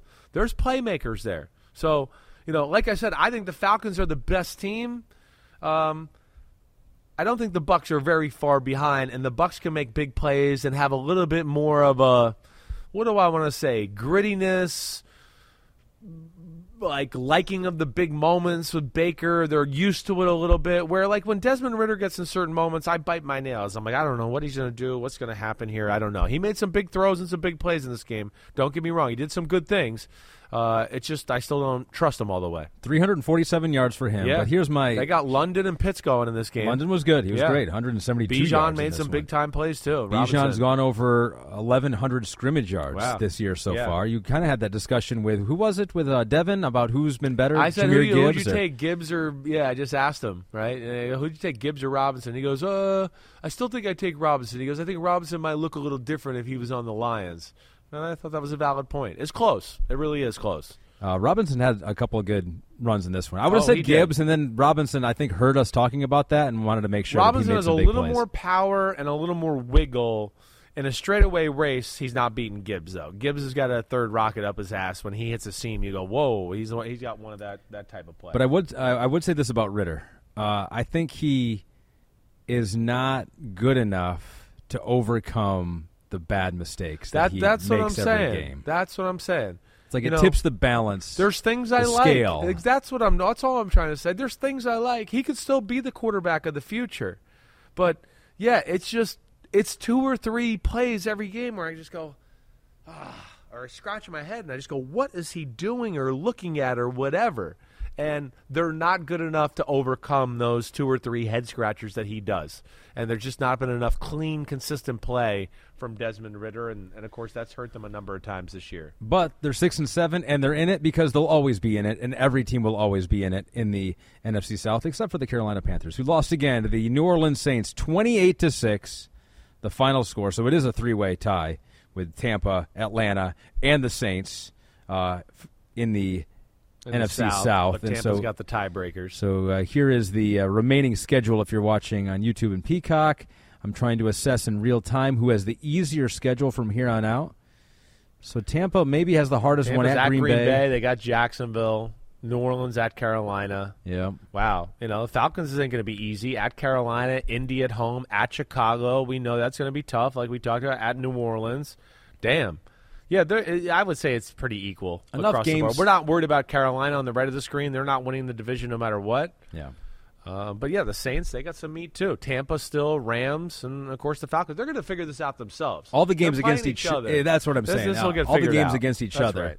Although they'll all probably split them, and so we'll end up right back to where we are right Back now. to tiebreakers. Uh, what'd you make? What'd you make of the Saints? Uh, workman like twenty-eight to six, taking care of business against the Panthers. Yeah, and the Saints are frustrating as always, right? I just think that this is a game where Carr made one or two big plays down the football field, but more more than anything, it's just you know their defense won this game against the Carolina offense. It's crappy. There's just not much much to it. You know, they can they ran the ball. I think that was the big thing today. They kind of got back to like Carolina football that we saw from last year, dominating the line of scrimmage, doing all of that.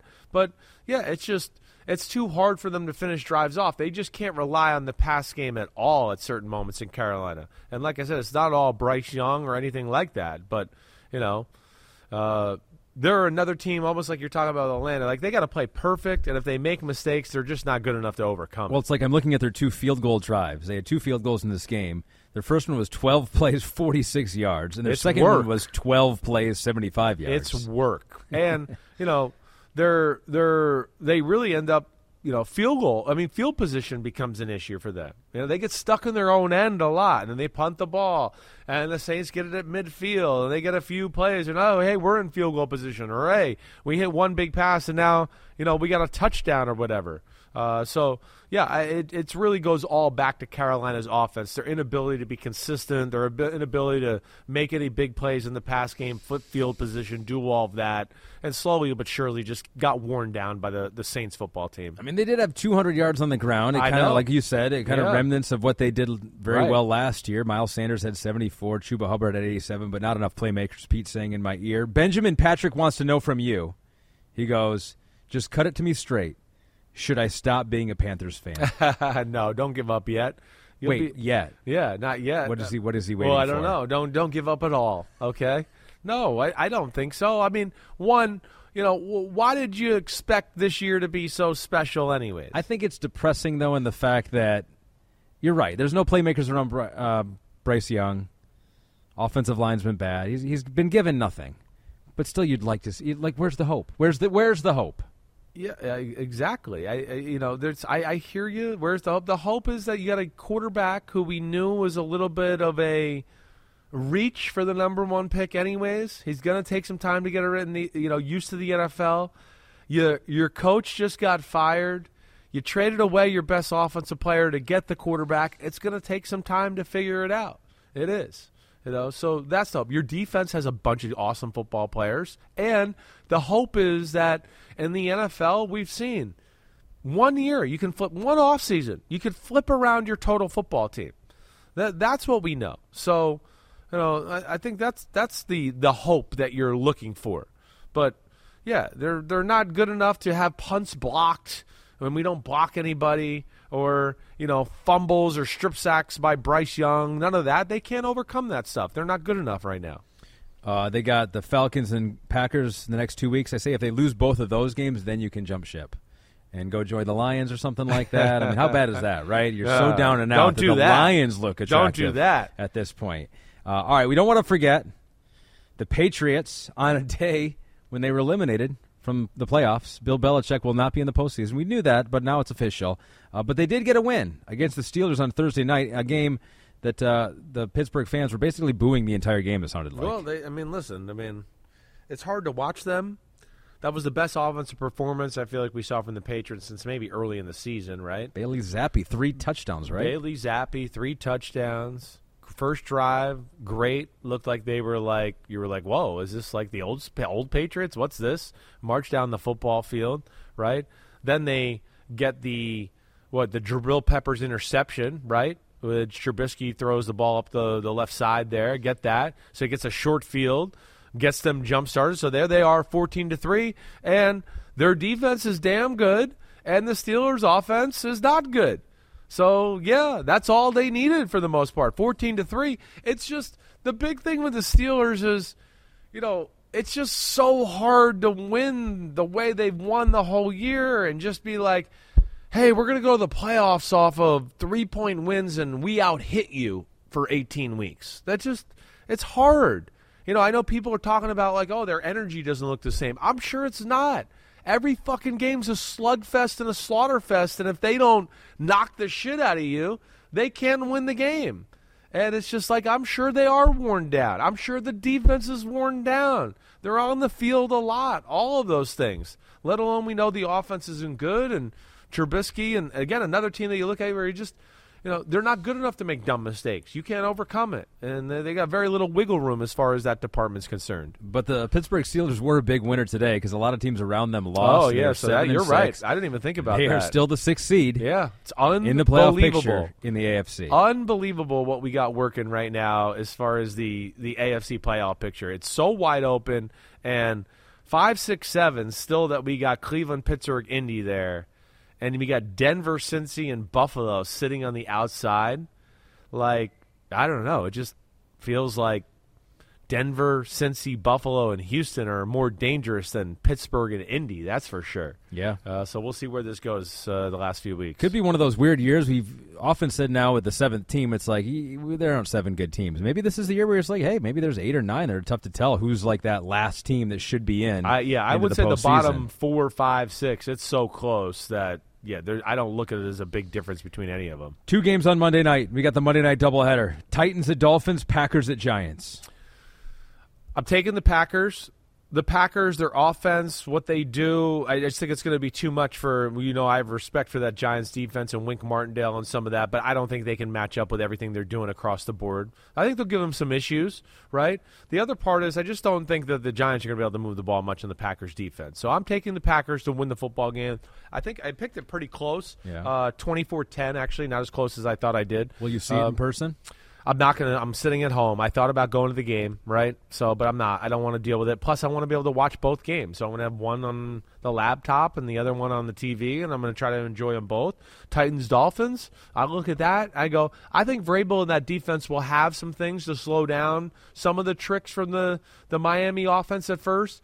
But I think ultimately, like what we kind of talk about with, you know. uh we, we were just talking about like the the Panthers D or you know some of these other teams, the the Patriots and the Steelers.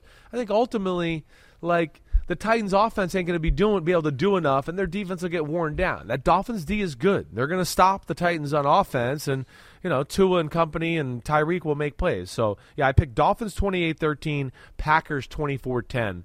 Uh, things are getting interesting there. Packers, I think, are a real danger to, to the NFC and one of those top seeds if they sneak in. Getting a little dicey for the Lions. They, still, Yeah. they came in with a three-game lead, which Yeah. is pretty comfortable. Too close for but, comfort. But now it's gonna if the Lions keep playing like this. Yeah, and you got some you got some big games too. You don't got some necessarily like oh they're going to win that. You got to play the Packers again. You got to play the Cowboys, and I believe you got one other big game mixed in there where you go well, you know. So yeah, uh, you're certainly not out of the woods yet as far as you no know. more Packers, but they do have the Broncos. They have the Vikings, Oh. Cowboys, and then Vikings again. So they got oh yeah, they have no more Packers. No I was, more I was thinking they played the Packers early in the year. yeah they that's got the right. win at Lambeau earlier this Yeah, year. that's right. Okay. Um, but yeah, they're all looking tough now. yeah, for the you're making it close.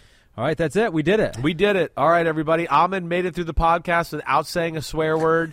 Right, so we're gonna let him go to the Dominican Republic. First time in a week I've done right, that. first time this guy's done that in five days. I mean, it's really it's impressive. You're on a streak. Way to go. All right, everybody. I hope you enjoyed the podcast. You know where to find us Wednesday. I will be back here without my what the fuck Yeah. happened partner. I'm going to be going, what the fuck happened to Ahmed? Yeah. Oh, he's getting a tan Yeah. on the Dominican Republic or somewhere in the Caribbean. Uh, I hope everybody enjoyed the week. Send the questions. Tell me what to break down. We'll try to hit it all. Peace out. Enjoy the double Monday night football game. Clap it up. Clap it up.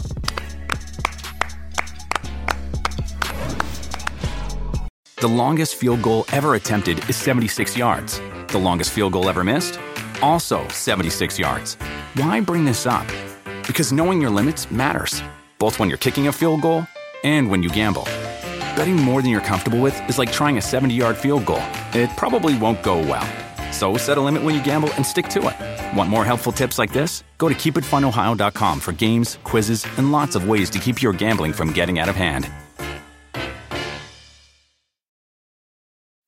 Have you ever spotted McDonald's hot, crispy fries right as they're being scooped into the carton? And time just stands still. Ba-da-ba-ba-ba.